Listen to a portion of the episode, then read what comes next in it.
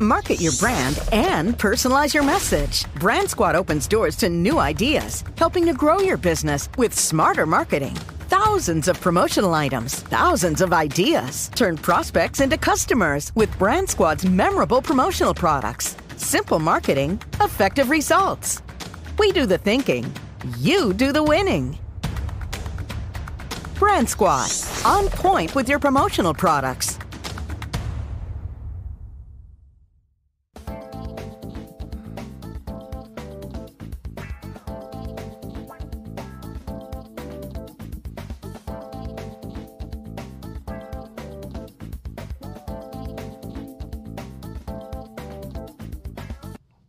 Well, good morning, everybody, and welcome to Tiki Hut Studios. We are in studio today. I am your I am your co-host, Mr. Ken Rose, on the Joe Knows Show, and here's the host. welcome, welcome, welcome to Joe Knows with Ken Rose and Lisa too. Unfortunately, don't have the lovely Miss Lisa today. Uh, our eye candy is missing. She's under the weather. She is under the weather. So uh, we gave her the day off. Generous that we are. Uh, I think we'll uh, double her bonus for today.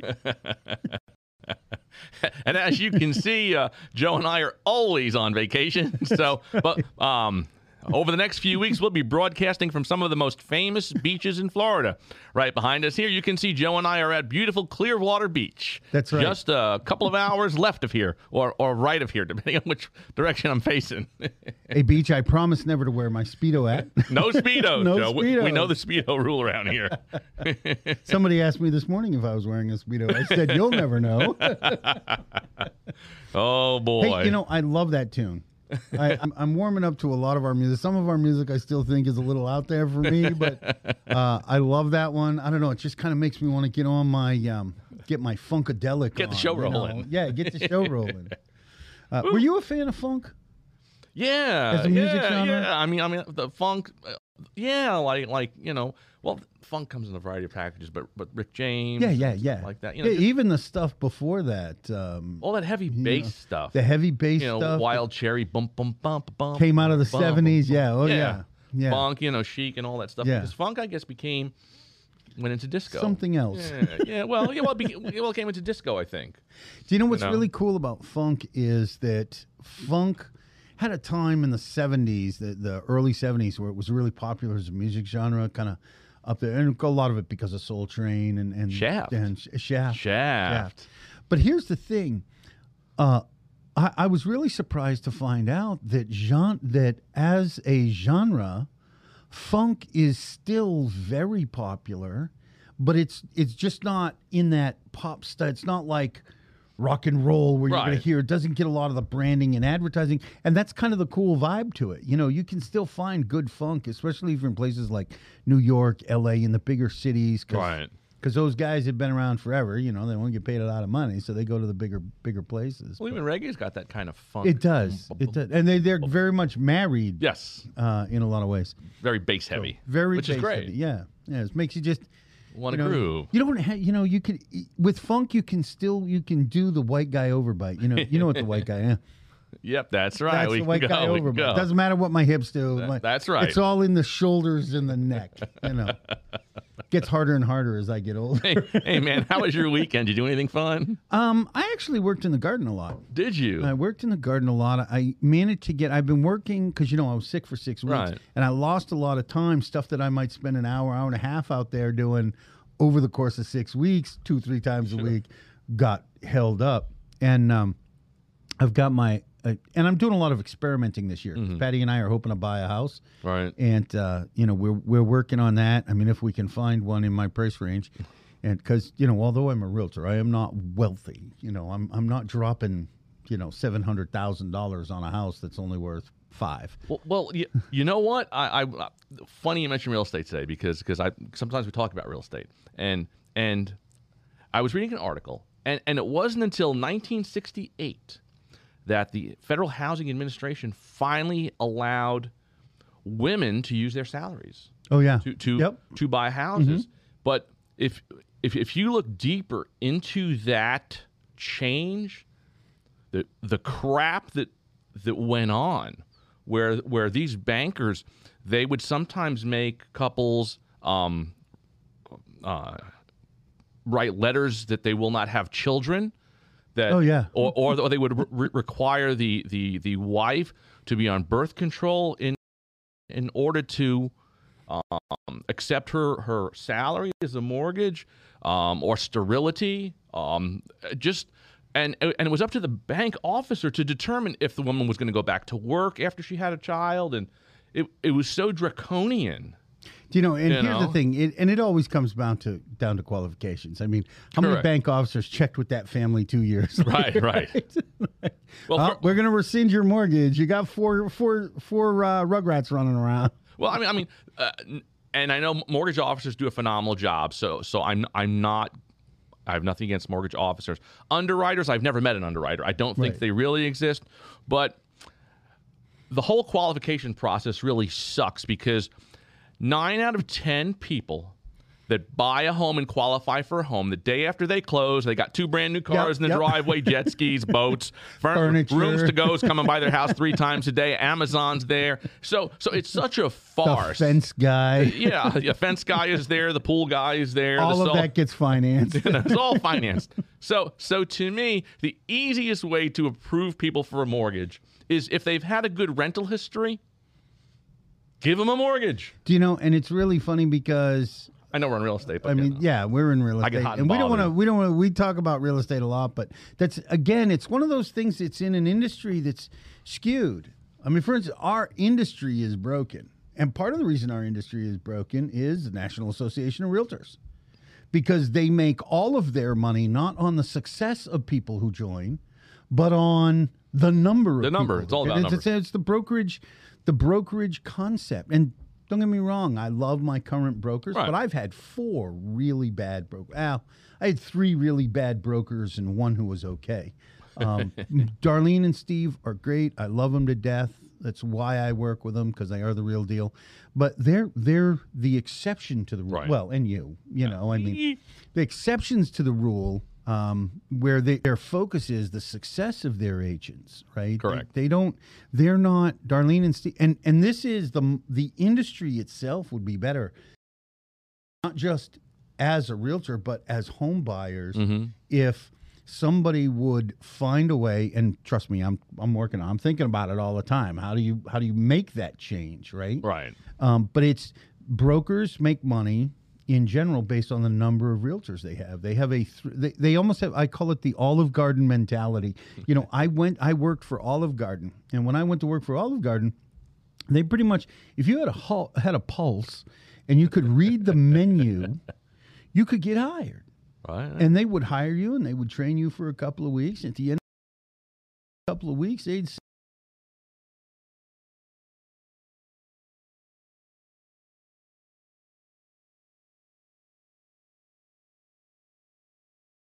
you know, at one point, and I had a restaurant, you know, a coffee shop. At one point, I knew I had to hire three people to get one decent one because I knew two just weren't going to work out. But Olive Garden, when I went to work for Olive Garden, I was like, you know, they hired 15 of us one day. Literally two weeks later, there were four of us left. Two weeks after that, it was like me and one other guy, you know.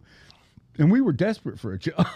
but but but it's interesting. I, I mean, my my my brother did a post last night, um, and one of his businesses he has three managers, and he's always have to do more, or whatever. So what he finally decided, something brand new, was was he asked all three of his managers to list every employee in order of the the job that they do, not the not their job title, but if, does this person do a good job, great job, all the way down to the bottom, so that this way he's got three managers giving three reviews, and it's, it's not you know a major thing, so that he can eliminate the weakest people and bring new people in. Right. Yeah, makes know, sense. Do you know? And I gotta say. You and I talked about this earlier. I've, I've, in all honesty, do you have one of those little coupons in hand? I- reachable. so I Ken. Ken and Lisa at a couple of events I was at gave away a uh, co-branding with uh, with his brother, Bagel Brothers. Bagel Brothers. Um, and is it Bagel Brothers or Bagel Bros? Well, it's Bagel Brothers, but they shorten it to Bros because otherwise the the, Oh, the oh, sign would be like thirty feet long.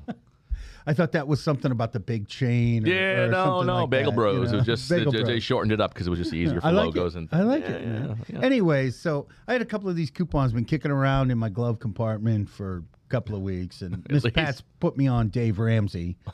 you know, when I was cleaning out the car and came across these, and and you know, I really needed to eat something one morning, and I was like, oh man, I've been meaning to do this. I went down there, so that was last week. I used two of them. you know, um, stop by today, and I gotta say. You go in this place, and it is hard to tell that it's not a big national chain. If you didn't know better, you'd think this was just one of 700 Sure. up and down the East Coast. And it comes even as far as the young man who was waiting on me. Um, I ordered a garlic bagel. Can you tell? Should I? No, no, I can't tell from here. Thank God. We got that. Must have that Yeah, invisible have that plexiglass. invisible What the hell's going on? Um, Face that way, Joe. he uh, he went to check. He left his register, went over to check the to make sure he had the veggie cream cheese that I Mm-hmm. ordered. He came back and he says, "You know, we don't have the veggie cream cheese. I'm terribly sorry, but we do have chives, which is in the veggie cream cheese." So I did that, and I was just impressed with the training that did. I mean, if you you go to a lot of places, and I won't name them just because I don't want to get a cease and desist order. National changes chains. They would have taken that order. I would have paid for it, and then they would have told me after the fact, "Oh, we don't have that." Upgrade, cross sell, You know- whatever. you can do. That's right. But but this and this guy was like totally in, and and I don't I don't know. That's in today's market. You see a lot of counter people, and that's impressive. And that comes down to not just doesn't just say a lot about the young man, but it says a lot about the organization that he would he would be willing to do that. You know. Sure. Um, Speaking of cease and desist, that brings up a, a Sore crux- subject. a sore for both of subject in my spine. um, um, on on last week's show, because because obviously we broadcast live on Tuesdays, but we really don't put the show out there till Wednesdays.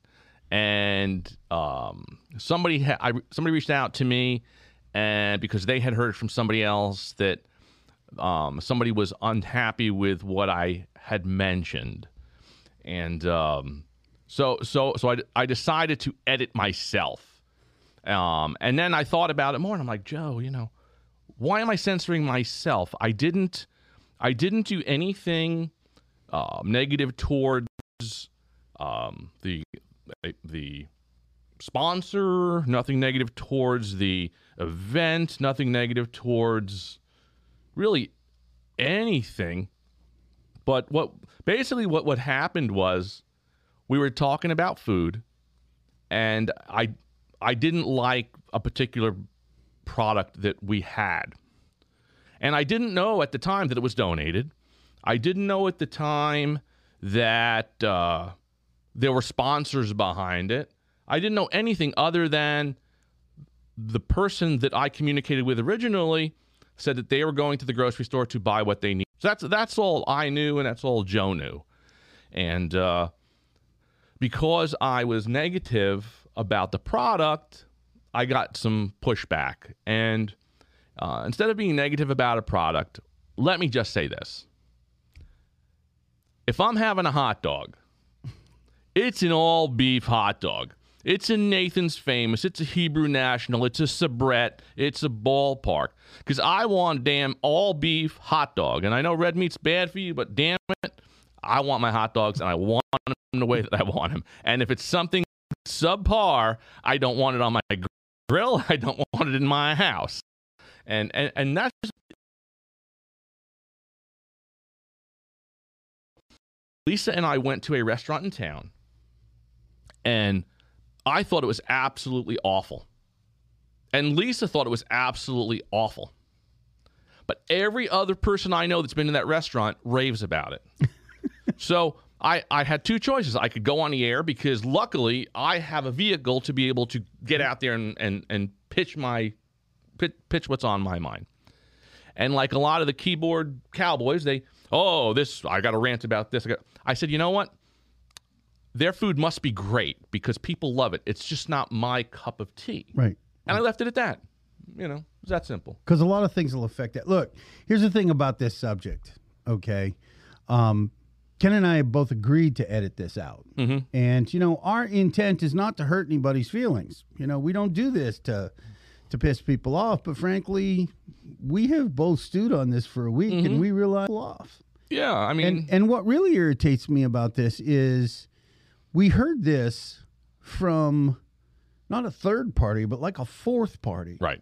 You know, so look, I'm going to tell you right now. We, Ken and I are going to make a guarantee to you. We are never going to edit content again. I'm telling you right now.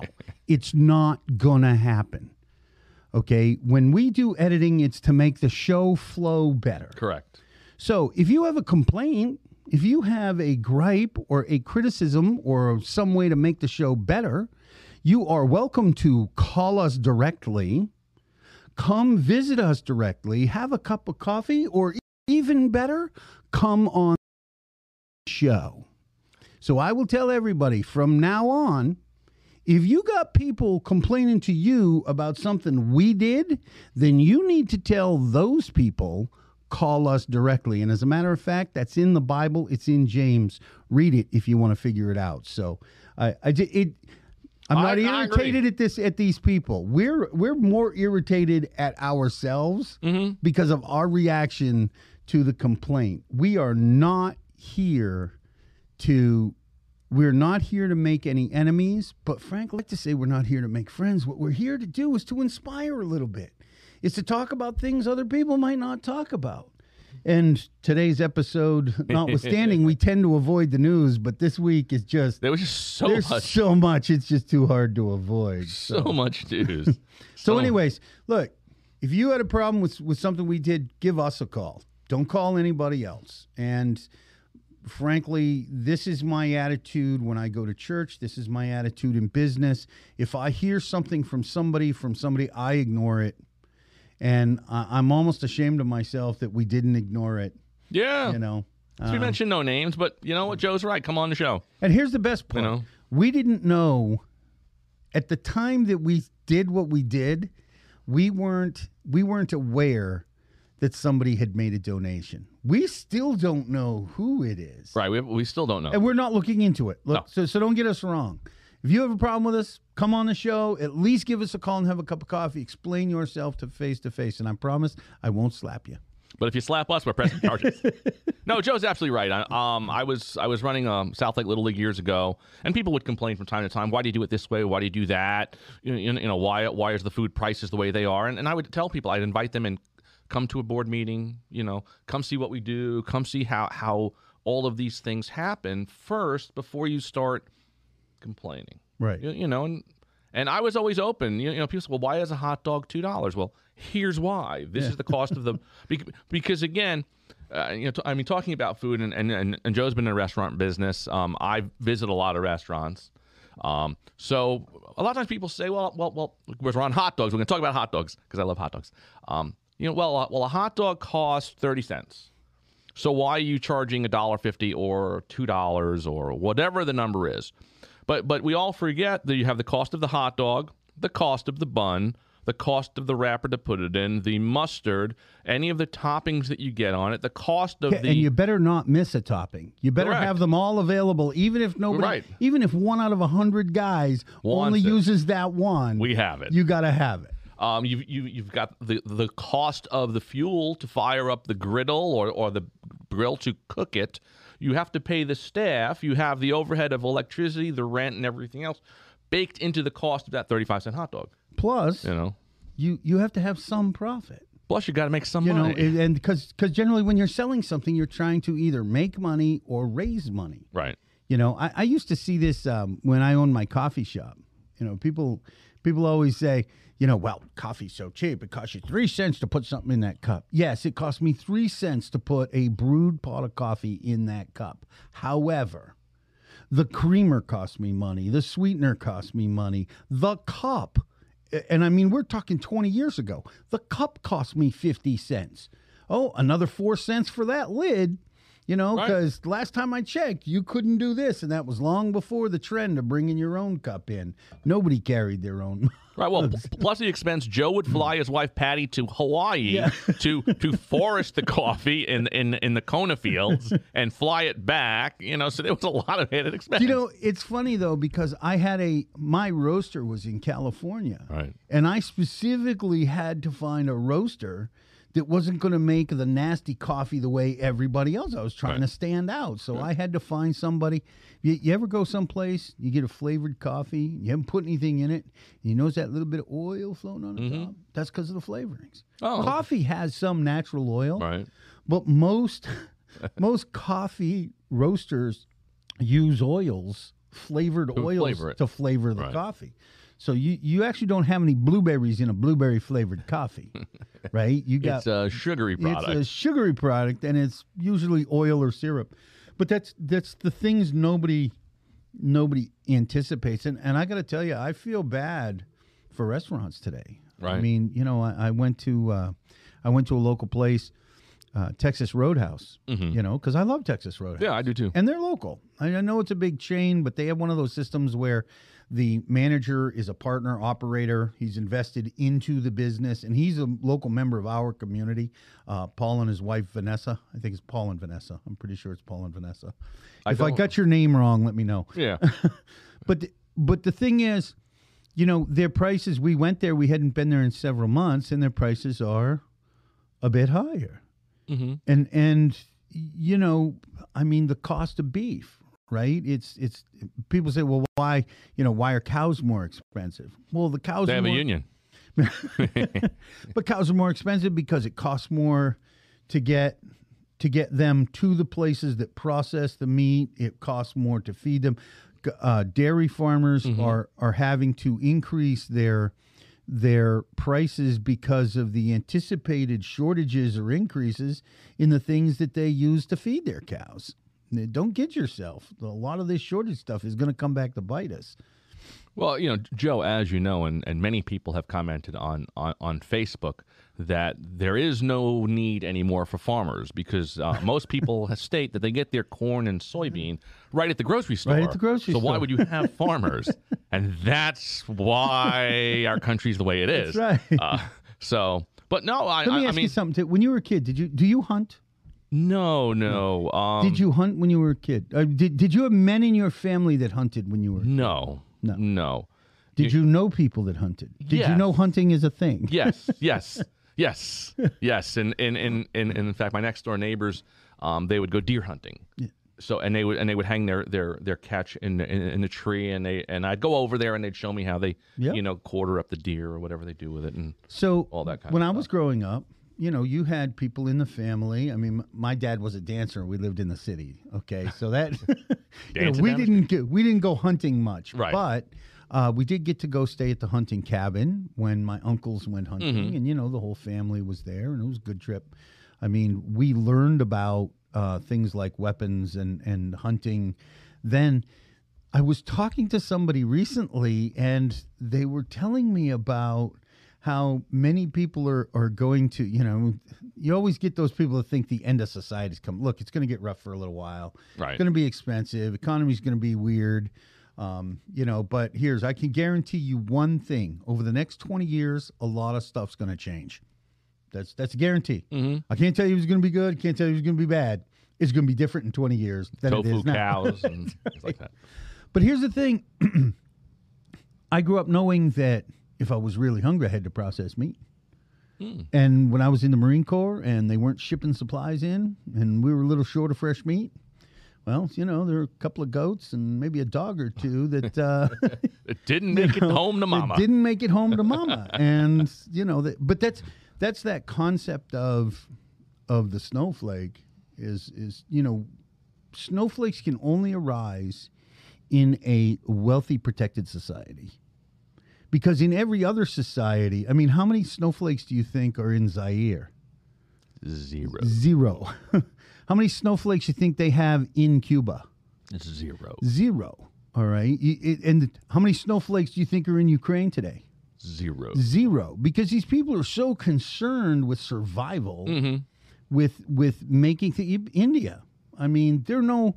If you look at India, they don't have a snowflake culture, because India is one of those countries in the world that has the greatest disparity between those that are poor and those that are They have that rich class system, don't they? and they Or have a they have caste a caste or system. They also have an amazing middle class. There is a lot of there's a lot of people in in India that and in India the Indian government not good, bad, or indifferent on their method of government, but they've worked very hard over the last 35, 40 years to bring up their middle class and expand their middle class. And but they don't have snowflakes because they're so concerned with feeding their family and surviving. They have priorities. They have You priorities. know, we we just don't have priorities, and and uh, you know I'm I'm not a hunter because nobody in my family ever hunted. Would I hunt? Absolutely. yeah, if you needed to. Well, you know, hunting isn't my thing only because number one, I'm claustrophobic, so I can't sit in a stand. Oh, I'm claustrophobic and I'm afraid of heights. So I can't sit in, in a deer stand in a tree for eight hours because I'd probably shoot myself um, after that This time. is, this is all perspective. You know there are other ways to hunt, right? Well, yeah, You know you but- don't have to sit up in a tree stand. but but like like yesterday, I, I I I walked out my back door and my neighbor had two freshly killed turkeys.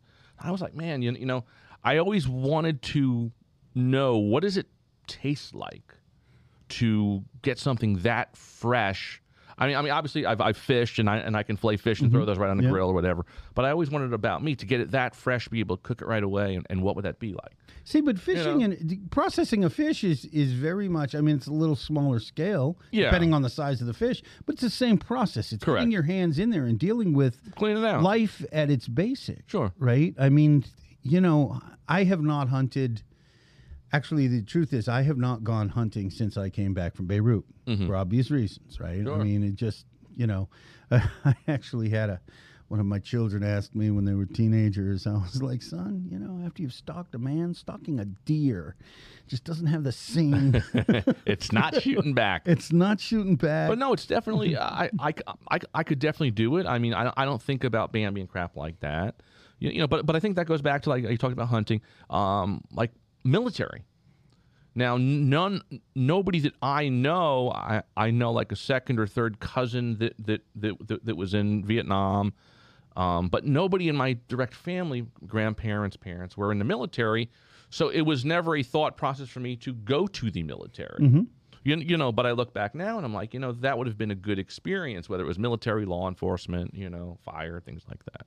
So, You know what?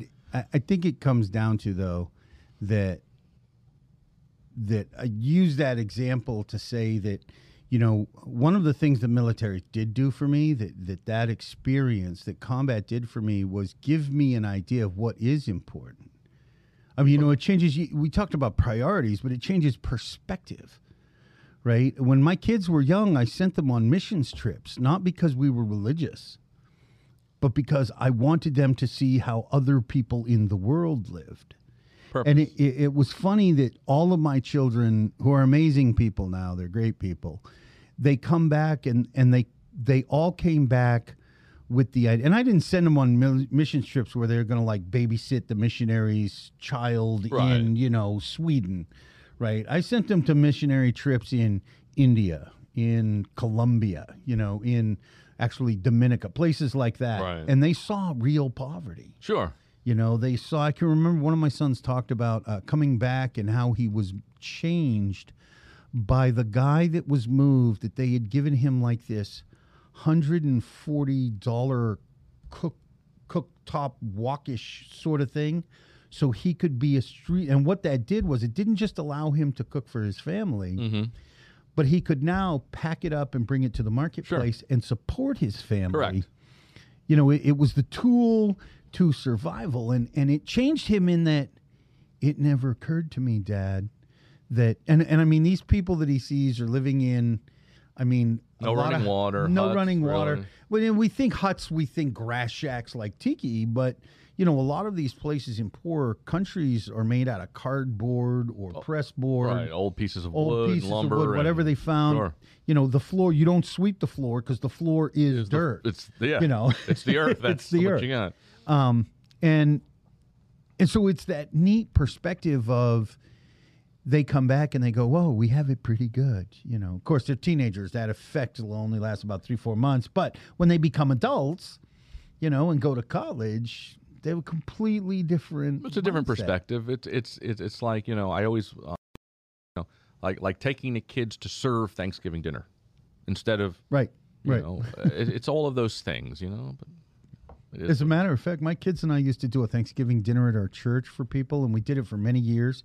And it's really funny that their perspective changed. They don't expect, even when it's just a family now, they don't expect to sit on their butt and watch football. Right. You know, it's like who's doing what. Right. Everybody's- now everybody's helpful. hands are in. You and know, it's much more rewarding. It you know, to be to, to be helpful. You know, it's uh, you know, it's all of those things. It's all of those things. All right. Anyways, so we promise we will never again edit ourselves. Hell no, sons of um, bitches. No. You know, and we actually hope several of you come and complain to us and end up on the show. Yeah, most definitely. I, I- I mean, nothing's really off off topic. And speaking of of topics, I know it's all over the news. You know, nobody knew the Oscars were on the other night. It's true. It was like, was, it, was there an Oscar award show until the, the incident? And, and and and I know Joe. I know people are divided. Again, another stupid thing that people in this country need to be divided about. You know what? Did he do the right thing? Did he do the wrong thing? Should his wife have slapped him? Should he just have punched? You know, you know all of these things, and and and I think that. How, how do I how do I say this? If I needed to defend my wife or my child, and it was a spur of the moment thing, I don't know what my reaction would be. I don't know if if if I would yell back. I don't know if I would, you know, hit somebody else out of out of a, a, a reflex or whatever it is. Um, nobody knows. So so I think so many people have opinions, and and I think until you're put in that situation, you have no idea. And I'm going to give you a great example. Um, had to be about 20 years ago. 20 years ago, I'm I'm in Metro West in Orlando, and I'm robbed at gunpoint. At gunpoint, I'm I'm I'm I'm getting some stuff out of my truck, and I turn around, and there's a guy with a gun in my face. Give me your wallet. Like, oh, get out of here. He says, no, I'm serious. Give me your wallet. Oh, and give me that cell phone you just threw down there. And I handed it to him. You know, n- no big deal. Um, I wasn't upset. I wasn't mad. Um, I was none of those things. Oh, here it is, and and then he ran off, and and it wasn't until I got back upstairs to the apartment and broke down, and I was like, oh my god, I could have been dead. So my immediate reaction is, got to get a gun, got to get a gun to protect myself. So so I reached out to Orlando Police you know, and, and this is my situation, you, you know, and they have the whole thing, and they and, and they know who the guy is, they know where the guy is because they have my cell phone. But of course, the police can't do anything because he's being protected by his mother, is this and the other thing. So, so, so I asked the police officer. I, I said, "Well, what would my rights be if I had a gun?" So the police officer says, "Well, first of all, as soon as you pull that trigger, you're responsible for that bullet, wherever it goes." wherever it goes. If if you miss him and it goes through somebody's window and you kill somebody, you're going to prison. He said if if he is running away, you're no longer in harm's way. You're going to prison. If you shoot him before he shoots you and he's facing you, you could go to prison. Mm-hmm. So, you know, w- when all that was said and done, I, I, I did get my concealed weapon permit because because I felt that if I ever have to protect my family, if somebody breaks into my home, I want to be able to do that. But again, until you're in a situation, you don't know what you'll do. You know, you know I probably could have taken, you know, you know, grabbed the kid or, and the gun out of his hand, and I don't know if the gun was real or not, and but who knows? So it's easy to crit- critique somebody for what they did. Was it right? Was it wrong? But until you're in that situation, You know, you never know. It's really funny in, in our society. I mean, what's really funny is you have to be careful because, you know, I know as a man, I'm terribly careful what I say around women. Absolutely. I'm terribly careful when I'm with women Mhm. to not be with women alone. And I know that sounds nuts, but it's the world we live in.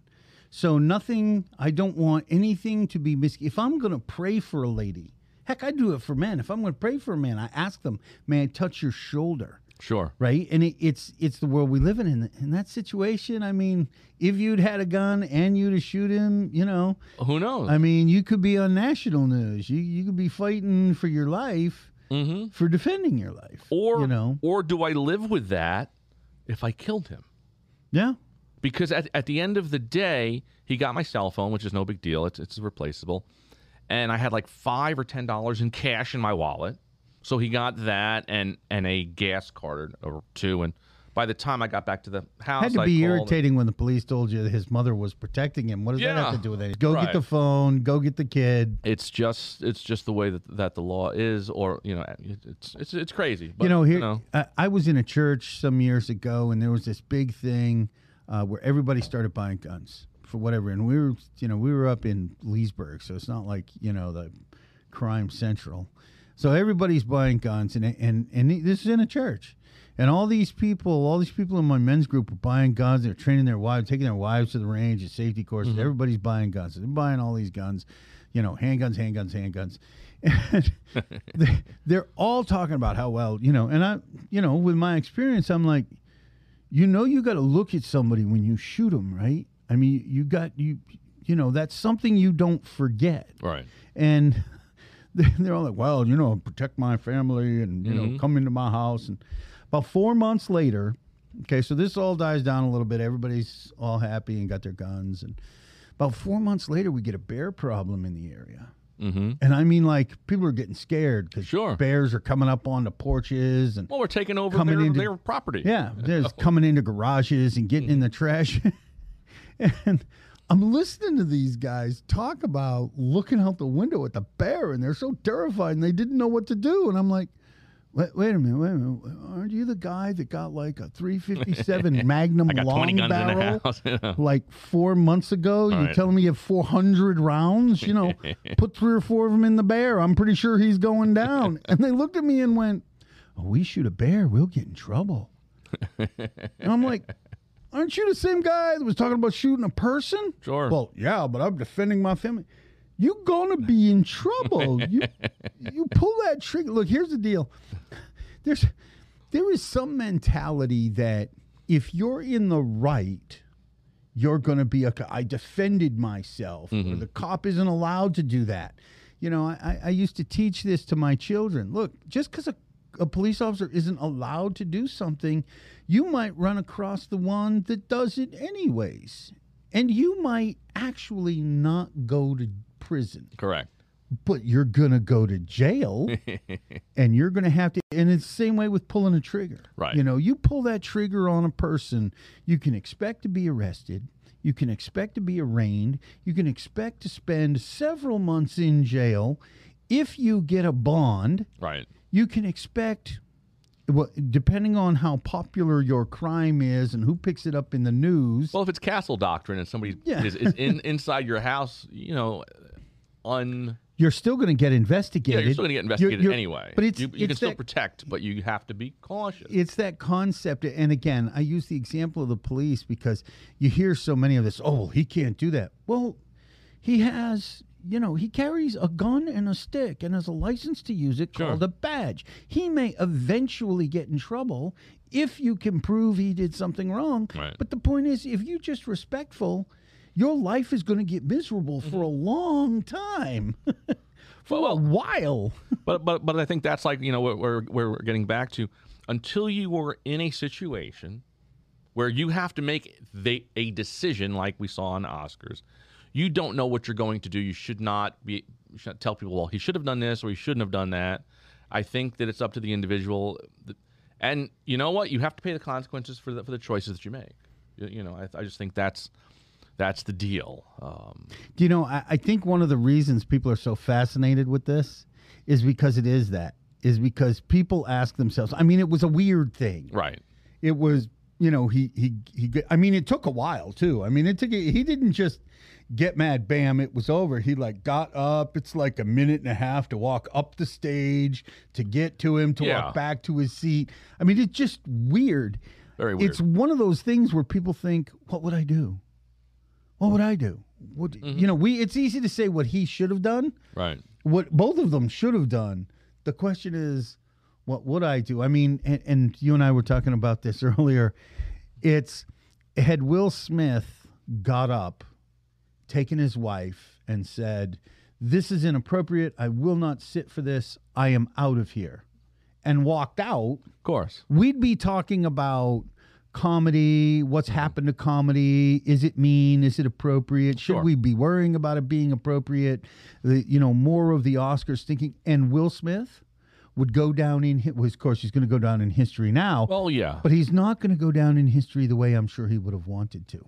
Right? He would have gone mm-hmm. down in history as a guy of character, defending his wife with no problem, you know, giving up whatever might have happened. And here's the best part had he walked out and they read his name, they'd all been stuck. Correct. Right? Yeah. I, I it, it's just it's a reaction. It, it it's a reaction. But instead, we're t- instead of talking about all of those things, we're talking about is, again the analogy Right. what I, you and I were talking about earlier. I was telling Ken that when my when my kids were young, I would make the oldest the babysitter, and I would come back, and he would have locked his you know his younger siblings in a in a room or hit them or something like that, and I'd be like, son, I left you here to make sure the house doesn't burn down and nobody bleeds. Okay, I didn't make you the warden. warden. That's right. You're not the warden. You're the babysitter. Your Oh, your God. purpose. It, it, it, but instead of us talking about them not listening to you, now we're talking about you locking them in a room. Now you're in a Now you're you're in the, in the sling. So Oh yeah, it's just too much. But look, you, you know, it, I, it's just everything that's going on t- today. Everything is is is over analyzed. over You know, over analyzed. Uh, you know, and then and then we I saw Friday night. You know, the the drummer from the Foo, Foo Fighters. You know, died of of an overdose. I guess. rock and, and- welcome to rock and roll. You know, you, you know and, and, and, you know, and again, what what we all do is we analyze. Wow, you know, buddy, you know, he was he was you know successful and he had a beautiful wife and three kids, and why would he do this? And and and we all want to analyze, and and we all want to we, we all we all want our answer. But you know, if it's a mental health issue, that's it's a mental health issue, and it has to be addressed in in, in those terms and that way. You, you know, he was great at his job, but as much as we all try to help people through mental health issues, I think that, you know, I don't know. I I, I, I, I deal with that a little bit now with, with, with somebody in, in my life, you know, how to navigate, and I don't have the answers. Do you know it's difficult. It it is a mental health issue, but it, it goes deeper than I. I and because I have a history of drug addiction, Mm-hmm. I really think it comes down to a. I had a friend that used to break this down and say it's all about self esteem. I say it goes deeper than that. Mm-hmm. It is about self esteem on the surface, you know, but but it comes down more to, I think, a spiritual issue somewhere deep inside you. There is something that is off kilter. You know, my wife and I talk to codependents all the time, and we tell them, you know, I know you think your life's going to get better as soon as you give up this person, Mhm. but you haven't fixed your picker. Right. You picked that person. Yeah. You know, you, you weren't. I mean, I know that you didn't know for sure they did drugs, but there were other signs of the addictive personality. I, I think when you deal with somebody like uh, the drummer to the Foo Fighters, is many of these people, celebrities in rock and roll, the people around them are are as much of the problem. And it's the truth with almost any addict. There is somebody in an addict's life that is enabling that Enabling. you know and and i deal with it of course because i'm a christian i deal with a lot of christian families and, and i have told literally thousands of times family members you have to stop rescuing them Mm-hmm. because as long as they you want them to find jesus but as long as you're their savior they don't need him Right. you know and it, it's i know in my own life when my wife finally drew a line uh, you know there, there came a point once i realized she was serious she wasn't just drawing the line because she was mad It wasn't a movable line at that it point, was it? You know. well it wasn't gonna gonna you know disappear with the rains right. Right. it was a line it was a it was a boundary it was a fence you know um that put me in a spot to have to face some things. Mhm. And then over the course of time and small changes, more things, as I learned more things and figured out more things, that I was able to come to a place where I've been clean and sober all these years, Mhm. you know, and that's, I just, you know, when when I was an addict, we didn't have the fentanyl problem. you know, fentanyl was something that came from big pharma, Mm. and it was used as fillers for actual opioid like surgical drugs. It didn't come in blocks from China Right. across the southern border. It wasn't used to cut things like methamphetamines and cocaine. Yeah, it, it just You know. you know. uh, But I think that's just But it, it, it is, but it, it's almost that much scarier. well. I think it's sca- scary, but but you know what? It, but it's all deadly. You know, Lisa Lisa and I always catch this uh, the show My Six Hundred Pound Life, which is which is you know and, and My and- wife's a favorite of that. Well, and and many of these people, you know, because well, because you mentioned about enabling, and you know, many of these folks um, are bedridden. I mean, they literally can only get out of bed to use the restroom, and sometimes they can't do that. And and you see the the the loving family around them that's running to the fast food store that is taking you know bringing them pizza and donuts and cakes and things and and and and you know bottles of, of pop and soda and and they're enabling this person to get worse but they think that well he's upset let me help him Do you know? you know i mean and i and i don't know you you know more about show addiction and frustrates me for know. just that reason. Yeah. It is because you know we're you're so at least you have the person who's usually trying to get some sort of bariatric surgery, right? They're trying to do something. Right. Mm-hmm. They realize this is a problem. They can't continue, and and it gets tough. And and I've seen those shows, and and you know the the codependence is well, what do you want me to do? I want you to stop throwing.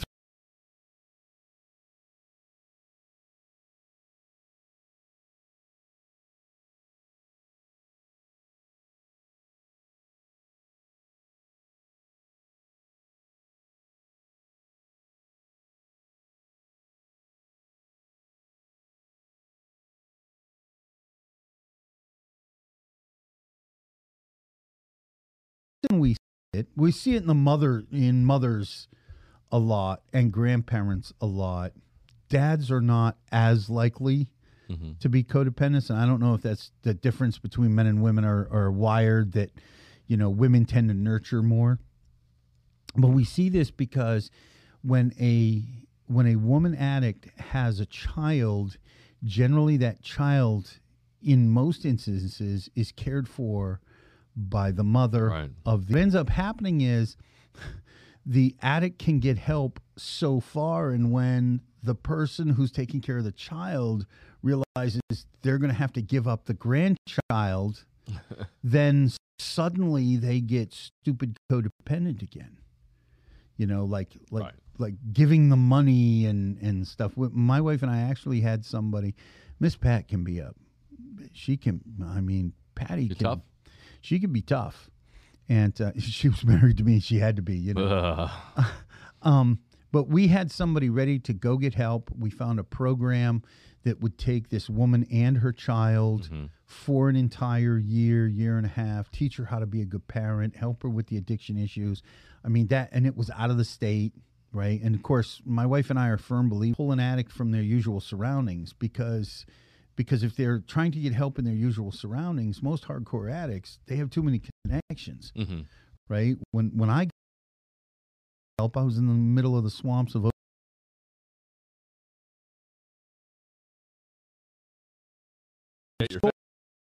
So, they literally, the program had paid for a plane ticket, and the mother showed up to drop off the baby and pulled this woman aside and said, "Okay, I'll give you one more chance. Mhm. You can move in the house. You get." A, and my wife was so mad because it was the one back door this woman needed to not go get help. Right. And the mother actually said to Patty, Well, what do you want me to do? She's my daughter. And Patty looked at her, tears in her eyes, mad. She said, I want you to love your daughter enough to want her to have a future, Right. Wow. you know? And that's, the, it, it's a hard thing. I'm not going to say it's Right. You know, it's, it's tough to have somebody in your life that is suffering and you want to alleviate their suffering. But sometimes you got to let somebody suffer a little more. hmm You know, it's, it's kind of like uh, had a, I had had a friend of mine, uh, very a very good man in my life, and and he um, he used to talk about uh, an experience he had when he was a kid, where he started to get some something on his leg, and he grew up very country and very poor, He was five or six years old. And He started to limp because of this thing. He called it a, a boil of some sort, I'm Okay. sure.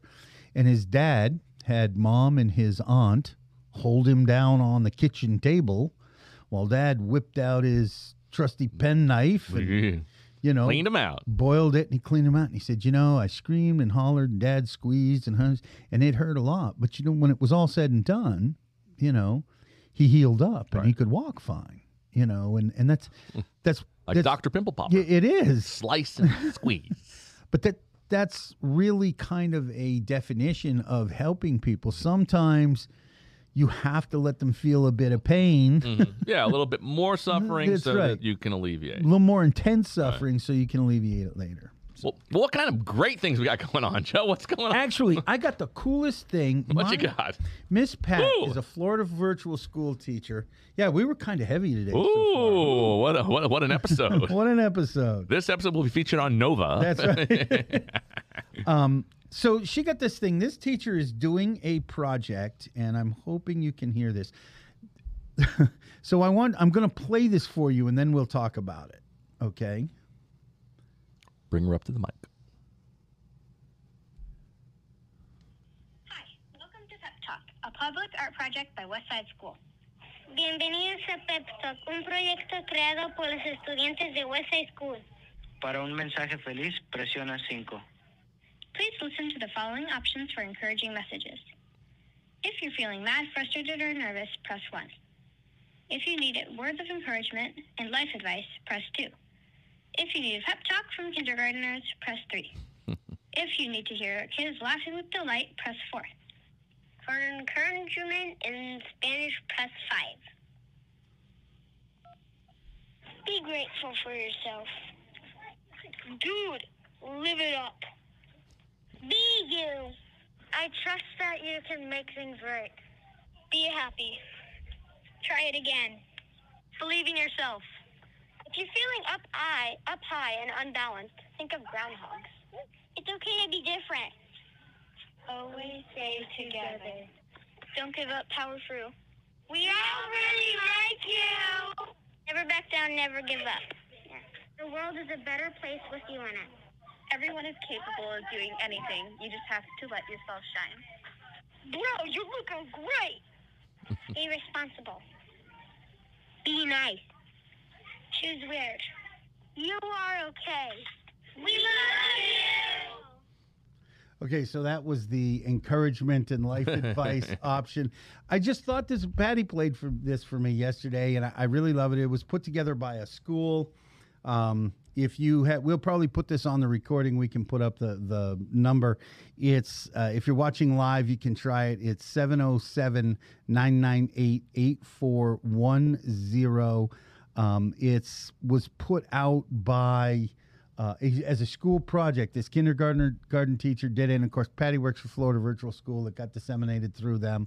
I figured we could give people after such heavy subjects, we can give people something. It's it's all done by the the kindergartners. So if you're having a rough day, call that number. I'm actually going to put it in my phone. I don't know how long it'll be active, but. Uh, Very cool. I thought that was a very cool thing. I was uh, kudos to the teacher that thought that up. I think I think I think some of the, some, of the words in like, you know, the, th- the things that stood out with, uh, in, in everything they said was be nice. Just be nice. Be nice. Be and, you. And, and you are good enough. you are good enough. Uh, you, you know, so I, I think those are those you are, can do it. those are strong words. Those are very strong words. now the cool thing is, Um, I've actually listened to this like three or four times, Right. and it's different almost every time. So I'm sure they had a big enough class Oh, I'm sure. that they go through ten or twelve of them, and and I don't know, maybe kids each did three or four of them, but. Um, it, it is a little different each time, and the, the listening to the kindergartners laugh is kind of cool. And, you know, just I mean, remember we were talking about perspective, perspective, right? It's all about the kids coming behind us. No, I, I agree, and and um, again, be nice. It, you know, people, it's okay to have an opinion. It's okay to to say what you feel you want to say, but be nice about it. Your opinion is right for your for you. Other people's opinion is right for them. It doesn't make you folks enemies. It doesn't make you folks different. You're individual. Do you know that's the cool part about know? debate? I, I know that some of the best conversations I ever had were with people I didn't agree with. Correct. You know, it's as crazy as it sounds. When I was young, and it, when I was young and into that, my best friends almost always ended up as somebody that I was in a bar fight in. Mm-hmm.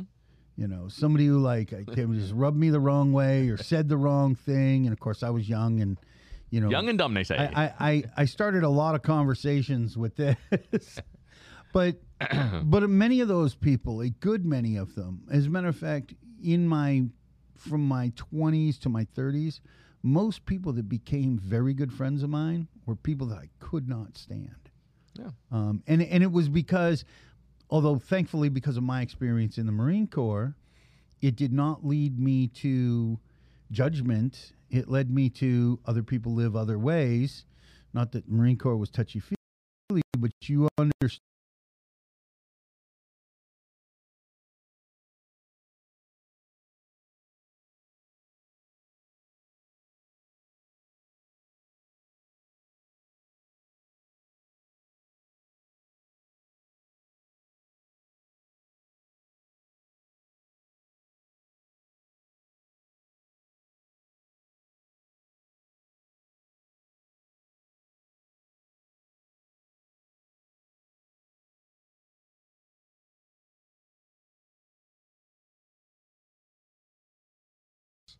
It's all irrelevant.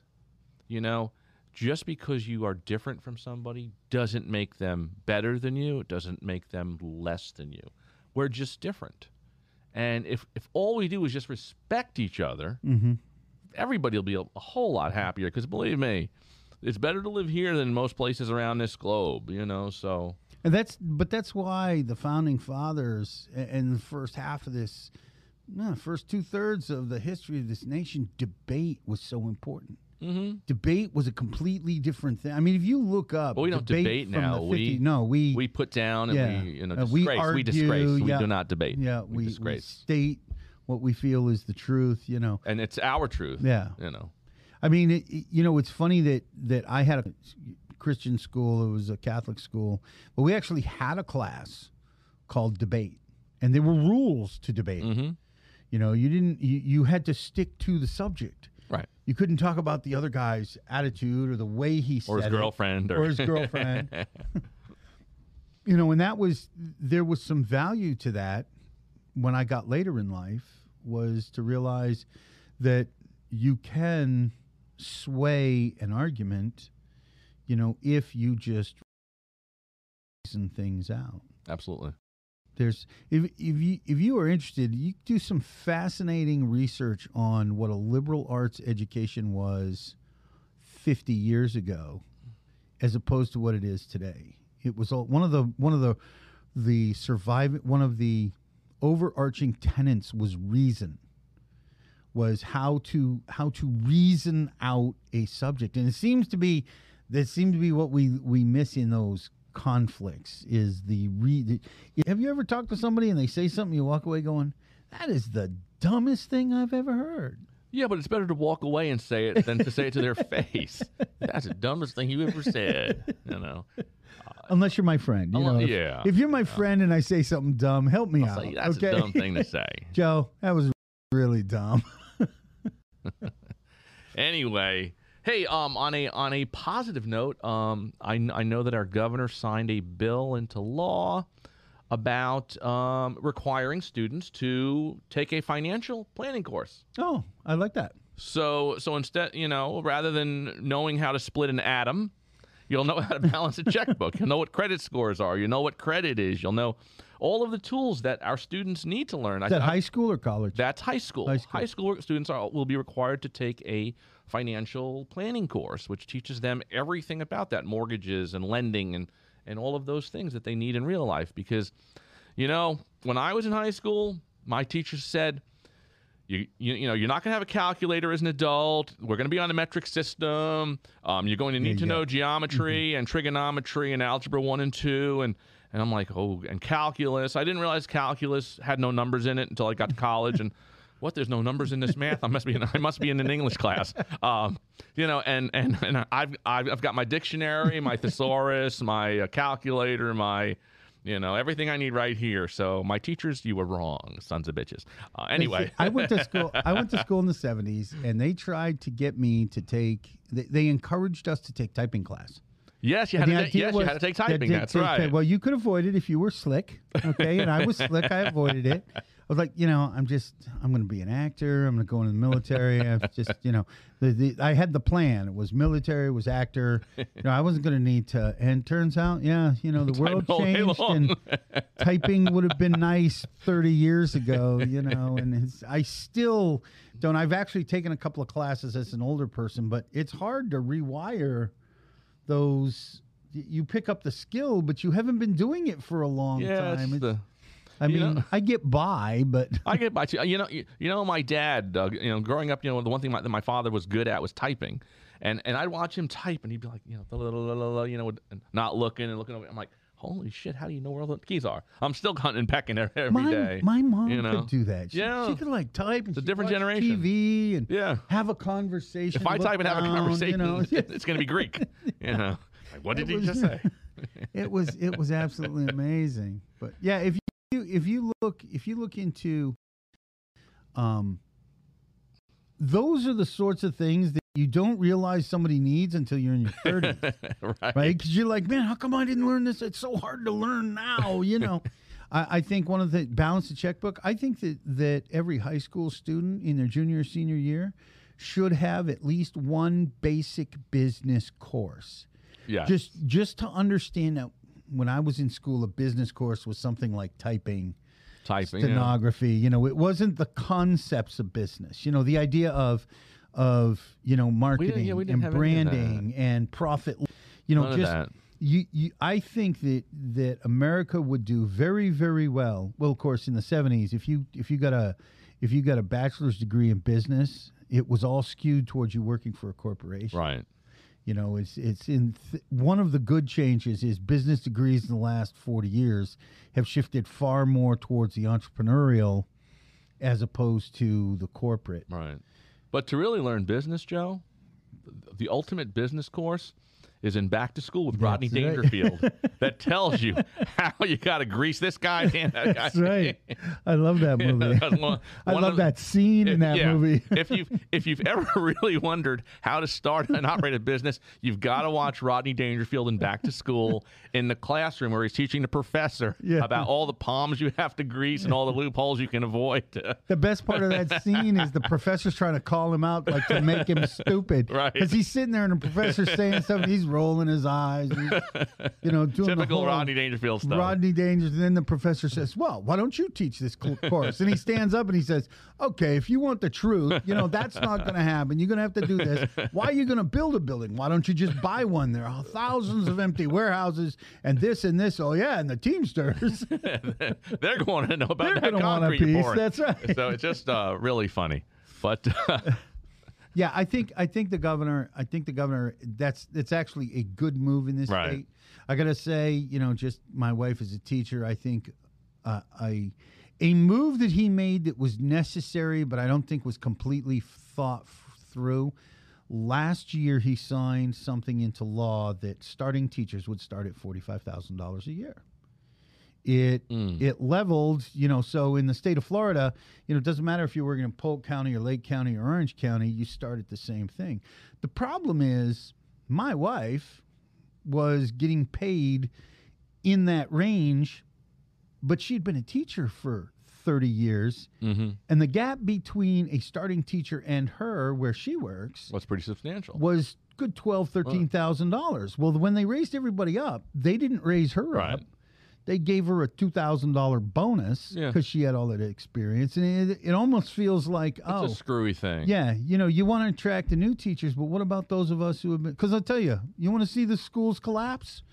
Get rid of teachers that have been teaching more than 10 years. Right. Watch it all fall apart. You need their perspective, you need their experience. But you know what? What, what would be good though, because because I I would love to teach a high school business class Yeah? because I have more business experience than a teacher that took business classes. you know, because when you have no money in a business checking account, you got to arrange to get things done. You have to figure right. out how to do those That's things. But anyway, what That's what a great show, man! Yeah. Let's do your. You know what we should you know what we should teach a class on? We should teach a class on free marketing. You need to market your business for free. for free. Well, all the things you can do, because there's a lot of stuff people don't realize that everybody thinks business. I actually heard somebody say, "Well, you know, I'd like to do that, but it takes money to make money." And I said, "Well, if you're a little bit creative and willing to work, you, you can. I mean, yes, eventually you're gonna have to drop some investment, but you can make it happen. Hey, look, you know, this is free marketing. This is free marketing. so so for my marketing minute, hey, uh, Ken Rose with Minuteman Press. We design, print, and promote you, and you always have to market. We market every day. I, I'm thinking about marketing. I'm either thinking about marketing, doing marketing, or just finished up marketing. And this show is a is another free marketing tool. So I, I, I use it to market my company. My, uh, Lisa uses it for Brand Squad. Joe uses it for. He's going to tell you about his company. Um, and you have to have multiple marketing methods. So if you're using print, you need to do something else, whether it's um, social media, whether it's person to person, whether it's direct mail. And for those of you that are in the business leaders, we're going to have a special marketing class on Thursday. So you'll see me there. Here's my partner. He's going to tell you about what he does other than what he does. Go. Well, as you all know, because I've talked about it so much, is uh, I am with Remax Ti- Titanium. We talk about real estate a lot because that's my full time gig. Um, and I wanted to say that, you know, when you if you're getting ready to buy or sell a house, talk to a realtor. Hopefully, talk to me. Okay, but talk to a realtor, somebody with a little bit of experience. And I got to say this, although it goes against today's conventional wisdom. I was talking to somebody recently, and he said, "Well, I should have known they were they weren't very good. They only had seven reviews." And I said, "Well, you know, the hard thing about selecting a realtor by the reviews they have is that's only somebody who's focused on getting reviews. It doesn't necessarily tell you." The best guy? Do they have experience? Have they done transactions? Are they a good fit for you? Do they have strategy? Can you reach them? Can you reach? Will are you they stuck with pick voicemail? Up a phone. Right. If you leave a voicemail, how long till you get called back? Mm-hmm. I, I have I have listings. I, I, I call listings sometimes. These guys don't call me back for. If I, I want to show their house, and they don't call me back for three days, and I'm like, "Are you kidding me?" So the thing is, you need to talk to, and that's my marketing minute. And, and I'm not even talking about working with a realtor. That's a decision you can make down the road. You should talk to one. And when you talk to that realtor, they should know what they're talking about. They should see the business. They should be able to talk intelligently about why prices are up. Why is it hard to get a loan? If they can't tell you why prices are high in depth, if they can't tell you how why it's hard to get why the requirements to get a loan are what they are. Mm-hmm. With in depth with some intelligence then you probably don't want them. You know I, somebody said to me the other day well i got this guy who's going to do it for 3% and i was like oh really? 3% buyer and seller side? And they're like what? I said, did they offer to do it for 3% for the whole commission? Or are they talking about 3% Per side. per side? Times two. which is 6%. Your, your challenge is if it's only 3%, the question is, what are they not doing? Right. Are they going to split it in half? Because I'll tell you, a 2% commission on the buyer's side is becoming more popular mm-hmm. and seen quite a bit. I don't know anybody that'll take somebody to see a one and a half percent interest, or one and a half percent listing. I mean, I- it's, I it's do. We, we, we just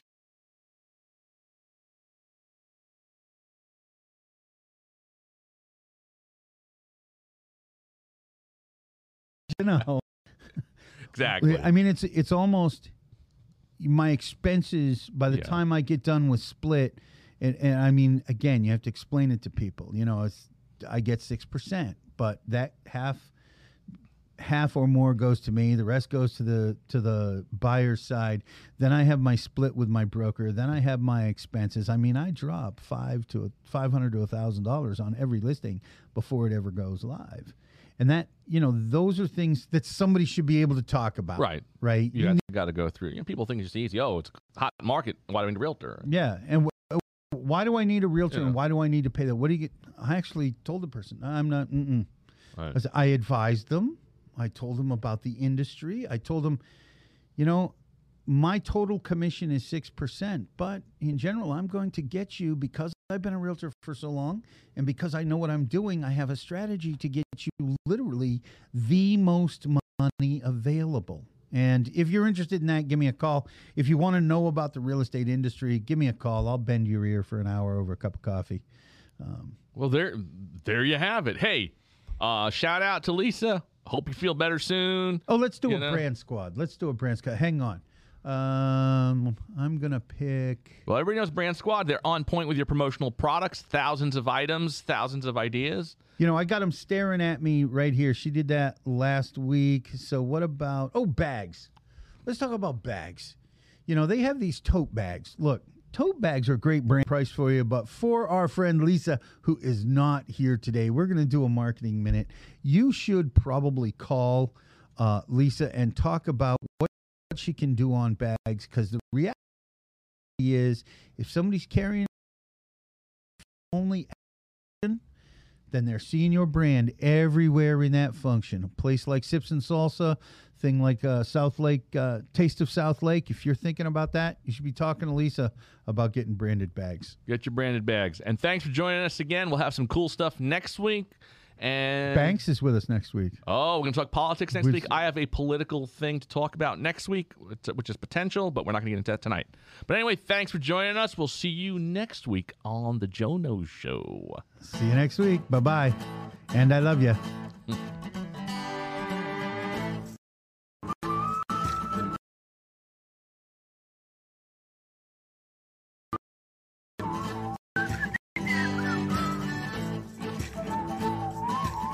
some air guitar. Little air guitar.